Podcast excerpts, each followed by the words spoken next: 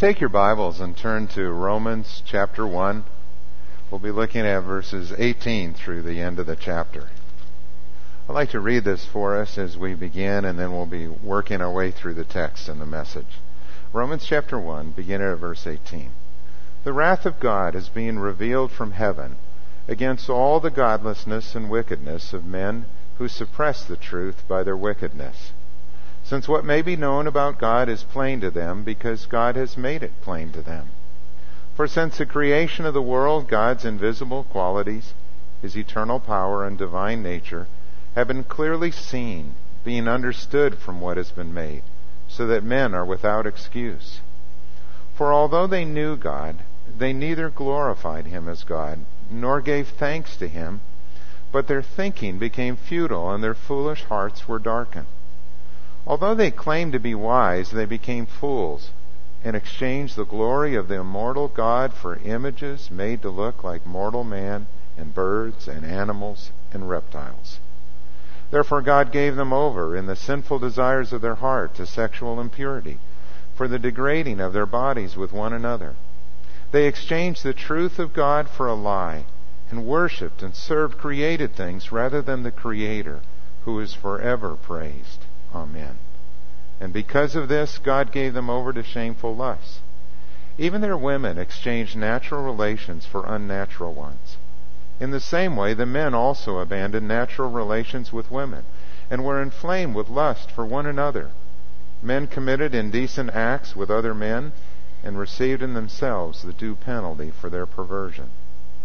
Furthermore, since they did not think it worthwhile to retain the knowledge of God, he gave them over to a depraved mind, to do what ought not to be done.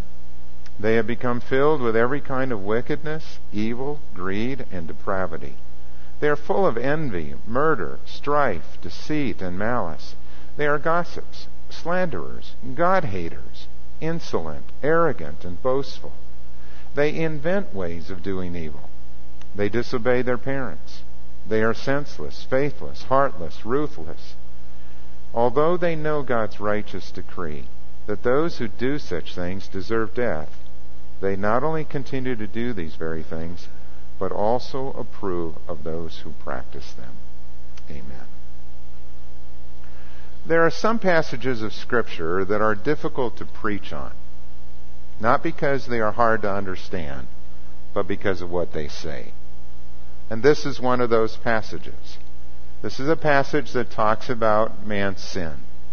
And more than that, it talks about God's wrath against sin. That's not an easy thing to talk about. In fact, it's a message that you won't hear in a lot of churches today. But you will hear it here because it's in the Bible. And we're going to be talking about this this morning, and I want to emphasize why it's important for us to understand our sin and to understand the way God looks at our sin and God's punishment for sin. And the answer to that is because we will not see our need for a Savior until we see our sin and guilt before a holy God. Let me say that again. That is very important. That we will not see our need for a Savior until we see our sin and guilt before a holy God. Otherwise, people just simply think, you know, well, you know, I'm a pretty good person, or I can kind of go on my way and ignore this, not think too much about it. We need to see sin as God sees it. In fact, if you were to put a banner over the first three chapters of Romans, it would be this that all have sinned and fall short of the glory of God. Kind of the heading for this opening part of the book of Romans. And like a prosecuting attorney in a courtroom, Paul lays out the evidence. And that's what he's doing. You can imagine that we are in the dock. We are sitting there, and these charges are being brought against us. They're being brought against all mankind. In the passage we'll look at this morning, chapter 1, verses 18 to 32, he tells us that the Gentiles have sinned and they are guilty. In chapter 2, verses 1 through chapter 3, verse 8, he will talk about the Jews, the religious man. They have sinned and they are guilty. And finally, in chapter 3, in verses 9 to 20, he will talk about how all mankind has sinned. we are guilty. And the punishment for our sin is death. That's a pretty sobering thing to face, isn't it? If you imagine that you were sitting before a holy God and the evidence was brought before Him to convict you of the crimes that you and I have committed, and the verdict is pronounced of death. That's what the Bible says we deserve. And it is only by His grace that we can be saved. Well, let's take a look at the evidence here as we walk through this text as Paul shares it. Number one, he tells us that man is guilty of suppressing the truth about God. And we see that in verses 18 through 20. He tells us that the wrath of God is being revealed from heaven against all the godlessness and wickedness of men. What he is saying here is kind of interesting because sometimes we think of the wrath of God as something that's going to show up at the end in that final day of God's judgment. But Paul is saying, no, that the wrath of God is operating in this world even now. In the same way that he said in verse 17 that the righteousness of God is also revealed in this world. God's holiness is revealed, it's operative in our world. God's justice is also being revealed. His judgments show up in this world as well. And both of those are visible for us to see. So, what is the wrath of God? How do you define that? What does the Bible mean by that? Well, the wrath of God is God's settled opposition to all that is unholy. Because God is holy, He hates sin. Sin is rebellion against God, is breaking His law and His standards of righteousness, of what is good and right and just and fair. And we violated that. And because God is just, He cannot let sin go unpunished. A penalty has to be paid. That's why the book of Romans will say that the wages of sin is death. Someone had to pay that penalty of death for our sins. And God's wrath is revealed in ways that we may not think of as wrath. We think of stories in the Old Testament of fire and brimstone, like what God did at Sodom and Gomorrah, as a picture of the wrath of God. Or we think of the great flood that covered the earth in the days of Noah, and we think of that as the wrath of God, and yet God has promised He will not bring judgment on the earth in that same way again. What Paul is telling us here is that God's wrath is most often revealed in our world by simply letting people experience the consequences of their sin when people rebel against God and chose, choose to go their own way, or when people reject God and want to live their life apart from Him, God simply lifts His hand. In fact, three times in this passage in Romans, it will say that God gave them over in verse 24, in verse 26, and in verse 28. God gave them over. He allowed them to continue down this path to reap the fruit of their sin and their rebellion against God. And God's wrath is revealed against two things in particular in our world. It is revealed against our godlessness, which is idolatry, and it is revealed against our wickedness, which is immorality. And what you should note about that is that what Paul is saying is that by those two things we have broken both tablets of the law. If you think of the Ten Commandments, the first commandments deal with our relationship with God, and we shall have no other gods before Him. We're not to worship God falsely or in vain. We're not to use His name in vain. And so He is saying that man by his idolatry has broken the first table of the law. And then our wickedness has to do with a sense of justice and immorality and immoral behavior. And by our wickedness, we have broken the commandments that say we shall not steal, or we shall not commit adultery, or kill, or bear false witness, or covet. We've broken the second tablet of the law. And so even those who have not seen the Ten Commandments, even those who do not believe in them that they are for today, God still holds us accountable to that standard and he says that we have sinned against him, and that's what Paul's going to lay out. Paul continues to say that there are certain things that all men know about God. And theologians call this general revelation or natural revelation. And through general revelation, uh, he tells us that there are certain things that we can know about God. That number one, general revelation is universal. It is there for all to see. And so when he talks about uh, these things, since what may be known about God is plain to them because God has made it plain to them, there are certain things that everybody, no matter where they live, can know about God. That truth is universal. It is constant. It has been there since the creation of the world it is plain, it is clear or evident. There are certain things that we can deduce, if you will, from the uh, environment around us and the world in which we live. But general revelation is also limited. It doesn't tell us everything about God. It says that through what we see in the world around us, we can learn certain things about God's invisible qualities, His eternal power, and His divine nature, that there is a God who made this world, who is the Creator. But it doesn't tell us the way of salvation. It doesn't tell us how we can know this God. That's where special revelation comes in. That's why Jesus Christ came. That's why the scriptures were given to show us the way to God more clearly. But what he does say about general revelation is that it is enough to make us accountable, but it is not enough to save us. It is enough to make us accountable so that men are without excuse.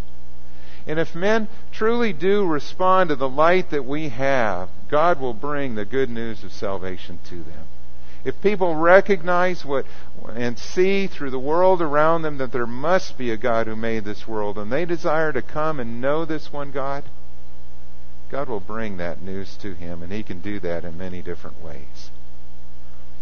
We see an evidence of general revelation too in the Old Testament in Psalm 19 when the scripture says that the heavens declare the glory of God, the skies proclaim the work of his hands, and day after day they pour forth speech. Night after night they display knowledge, and there is no speech or language where their voice is not heard. Their voice goes out into all the earth, their words to the end of the world. It is evident everywhere. All we need to do is open our eyes to see it. You know, yesterday uh, Gail and I were driving up to Duluth, and uh, Ben had a soccer game up there, and it was just a wonderful day to take a drive because of the fall colors. It's absolutely glorious to see all of those vibrant colors as the season is changing before us.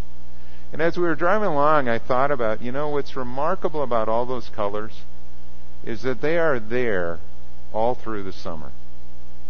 Those colors are there. We just can't see it because of the chlorophyll and the way that it works in the trees, you know, those trees and leaves all look green. But that color is all there. And it's only when it's revealed that we can see it. And I think about that with heaven, for example, or God's glory. It's real. It is there all the time. We just can't see it. It's only when our eyes are opened and it is revealed to us that we will see the glory of God and understand who He is and that He has made this world around us and He has made us. And Paul is arguing that what happens with men is that men have this intuitive understanding that there is a God who has made us. We are creatures and He is the Creator. But men suppress that truth about God. They stuff it down. When it says that they suppress that truth, that word in Greek is a very strong word. It is the same word that describes a helmsman who is holding the rudder in a storm, and you can imagine the winds and the waves beating against the ship, and he is determined to hold his course in that storm. That's what he says men do when they suppress the truth about God. They are stubborn in their refusal to acknowledge that there is a God. And they suppress that truth in unrighteousness. It's what the communists tried to do in the former Soviet Union for 70 years, telling their people, there is no God, there is no God, there is no God. And yet, how did the Berlin Wall fall? It fell largely because of prayer meetings that were going on in places like Germany and Romania as people gathered in the churches to pray, believing there is a God. It's what atheists and some evolutionists do today. I know that there are some people that are theistic evolutionists, but there are also those that would say, again, to us in our country that there is no God. We're simply here as a basis, a product, uh, uh, you know, of time and chance, and isn't it amazing what time and chance can do? And they want to say there is no God. Yet 90% of Americans still believe there is a God. As a result of suppressing the truth, the second thing that man is guilty of is man is guilty of idolatry. And we see that in verses 21 to 25. Idolatry is when we allow any person or thing to take the place of God in our life. Some people worship money. Some people worship power. Some people worship gods of sex or violence, whatever it may be. They create a God that they want to worship and pursue. And what Paul says here is that in this progression, man exchanged the glory of the immortal God for images made to look like mortal man. And man exchanged the truth of God for a lie. It's interesting that in the Greek language in which this is written, it actually reads, they exchanged the truth of God for the lie. The lie. It's definite. It's the lie that Satan introduced to Adam and Eve in the Garden of Eden that you don't need God, you can be God. God just doesn't want you to eat from this tree of knowledge of good and evil because He knows that when you do that, your eyes are going to be open and you are going to be like God. You don't need Him. God doesn't really love you. You can be your own God. And so they exchanged this truth about God for this lie and they begin to worship and serve created things rather than the Creator who is forever praised. Amen. Paul adds that note there about the Creator because even though men in this world may choose to reject God, God is still worshiped and praised in heaven. God is God. And nothing that man thinks about Him is going to change that. God is who He is. And one day we will all stand before Him. You know, there are certain people too who look at the Bible today, and I say this for students because, you know, you may go uh, to college and you may have a comparative religion class, or you may have a professor who one day is going to tell you, you know, that some of these beliefs in the Bible and the Old Testament are pretty pagan beliefs. And that God has really evolved, and we don't want to believe in a God of wrath anymore because God's a God of love, and these things are inconsistent and incompatible. And they'll say things like that as though our idea from a human standpoint about God has evolved and gotten better. But that's not what the Bible says. Paul writes about the wrath of God here. Jesus spoke more about hell than anyone. And yet no one ever did more to keep us from going there than Jesus. He gave his life for us. And he talked about the reality of sin and punishment and the consequences to come. And God pleads with us to come to him to receive his mercy and grace. Paul says here that professing to be wise, they became fools instead, thinking they were smart and intelligent and had this all figured out. Instead, they became very, very foolish. You know, I was thinking about this too, and uh, recently I talked to a doctor who I know who had been to Italy. And he was telling about some sculptures that they had seen that Michelangelo did, and he was just fascinated by those sculptures because, I mean, they, they are brilliant. And the way that they reveal the human anatomy and the bones and the tendons and even the blood vessels, you know, and as a doctor he could identify those things, and it was just amazing the detail that was there in those sculptures. Now, no one would ever come up to those sculptures and say, you know, isn't it amazing what a little wind and water and erosion can do? I mean, I mean, isn't it just amazing that that could just kind of jump out of a rock and you could have this beautiful kind of detailed sculpture of a person? Nobody would ever say that. If you said that, they'd think you were a fool. And yet people can look at the human body that is far more intimately made. That stone is just a reflection of what the human anatomy is like and how our body is made. We are fearfully and wonderfully made, and yet people will somehow come to the conclusion that there isn't a God and that we just happened in all of this complexity by chance. I don't get it. Professing to be wise, they became fools instead. The evidence for design is compelling. I, I just put some books here on this slide. You can go put them all up that are great books that deal with all of these kind of things. I mean, Hugh Ross, an astrophysicist, talks about the complexity of the world around us. Uh, you'll see J.P. Moreland, the creation hypothesis, writes as a Christian apologetic. Uh, uh, Darwin on Trial, Philip Johnson talks about looking at the evidence for intelligent design, and Michael Behe on Darwin's black box and things that they don't want you to know about that. All of those books deal with the uh, evidence for intelligent design, and it's astounding. I mean, uh, I love reading some of Hugh Ross's things because he'll point out the details, you know, the like the earth is just the exact distance from the sun that it needs to be in order for life to be sustained. If we were any closer, we'd burn up. If we were any farther away, we'd be like Mars and there'd be no water or possibility of life on our planet. If the Earth's axis was just any different in terms of the tilt, we wouldn't have the seasons we do. If the rotation was any faster or slower, the storms would be greater or more severe. I mean, you can go through all of these details about the atmosphere, the distance the moon is from the earth, all of those things that are made and that are finely tuned and perfect in order for life to exist. Did that all come about just by chance? I don't think so. You know the odds of all that happening by chance? Well, I'd say you'd have a better shot if you're a student if you took a Scrabble board and you took all those letters in that game and you put them in a bag and you shook it up and you threw them out and you had your next term paper written for you. You know that that's about what we're asked to believe on this. It just it doesn't make sense. Professing to be wise, they became fools. And they turn to worship man or images of man rather than the God who is forever blessed. And thirdly, man is guilty of immorality in all of its forms. We see that in verses 26 through the end of the chapter.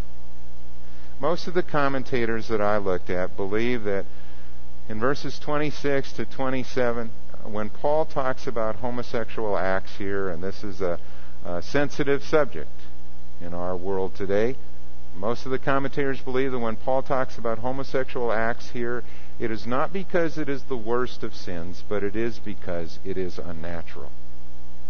And he emphasizes that here. You know, that God gave them over to shameful lusts. Women exchanged natural relations for unnatural ones. In the same way, men abandoned natural relations with women for unnatural ones. And Paul is emphasizing that because it's visible. It was a big part of the Roman world. Uh, William Barclay said that uh, 14 out of 15 Roman emperors were homosexuals, participated in that. It was a part of their pagan lifestyle, if you will. But it is unnatural in that God made us male and female to have children for the propagation of the human race. And that kind of lifestyle will not produce children. And today in our world, there are people who want to say that homosexuality is perfectly natural, that it's genetic, or that it is natural, that it should be uh, followed or pursued, but that's not what the Bible says. And yet we need to say that with compassion too. Because there are people who struggle with temptation in this area, just like people are tempted to have heterosexual sex outside of the bonds of marriage.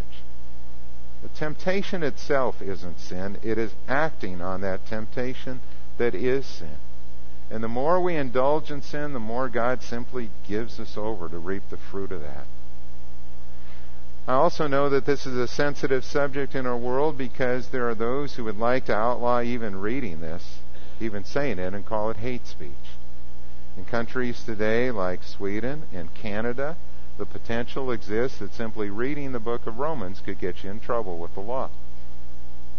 It's because they wanted to put it under hate speech, as though just talking about these things could incite someone to act against them, and therefore it's a violation of the law. Now, our desire at all as Christians is never to incite hatred against anyone. You know, our desire is to do what God does, to hate the sin, love the sinner, and to recognize that sin is in all of us and we all have different issues that we struggle with. Sin has consequences.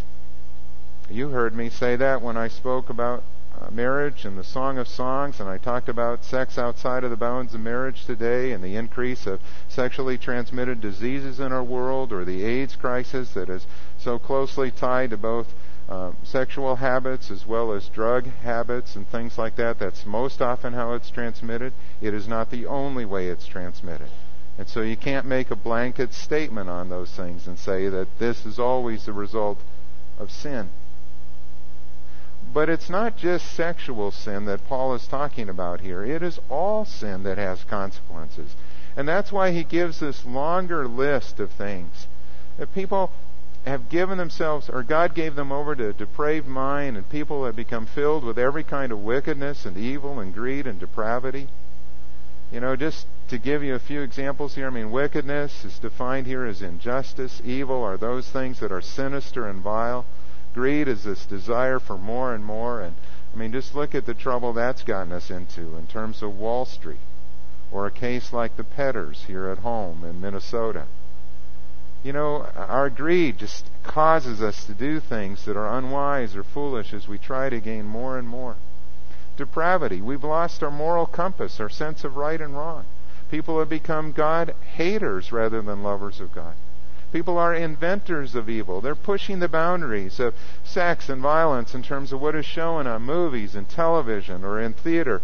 And they invent ways of doing evil.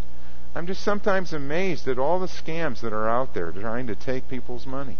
I mean, people must spend their whole time, you know, a full time job almost, just trying to find a way that they can scam somebody else. And being creative in that. He even includes disobedience to parents, which leads to a disrespect for all authority in our world. Doesn't that describe our world? I mean, can anyone say that that's not true? That those things are not in our world? And then he sums it up with a final indictment in verse 32 that although they know God's righteous decree that those who do such things deserve death, they not only continue to do these very things, but they also approve of those who practice them. They call evil good, and they call good evil. And they begin to look at Christians as the really bad ones who have made this world a bad place, and if somehow we could just get rid of these religious beliefs, we'd all be a lot better. But it is folly. The evidence is there that we are lost, we are desperately sick, we are guilty. And God has every right to hold us accountable for our sin. We need a Savior. And thankfully, God has provided one for us in Jesus Christ, the righteous one. God has called us to live differently as His children, and by His grace, we can do that. We can live differently when Christ comes into our life and we are changed by the power of the Holy Spirit. And we put off the old man and we put on the new and we choose to clothe ourselves with the Lord Jesus Christ. Kent Hughes is a pastor in a church down in Wheaton and I love how he captured this in his positive rendering of Romans 1 24 to 32. And I want to end with this today as a note of aspiration. I want you to listen to how he stated this. He said, Therefore, God gave them over in their hearts to self control and purity, that their bodies might be honored among them. For they kept and cherished the truth of God and worshiped and served the Creator, who is blessed forever, rather than the creature. Amen. And for this reason, God gave them over to pure and wholesome lives, lived with carefree ease, even in the most intimate relations so that all received in their own persons the due reward of their fidelity. And just as they saw fit to acknowledge God in all things, God gave them over to a sound mind, to do those things which are proper, being filled with all righteousness, goodness, generosity, kindness, full of selflessness, life, healing, openness, kindliness.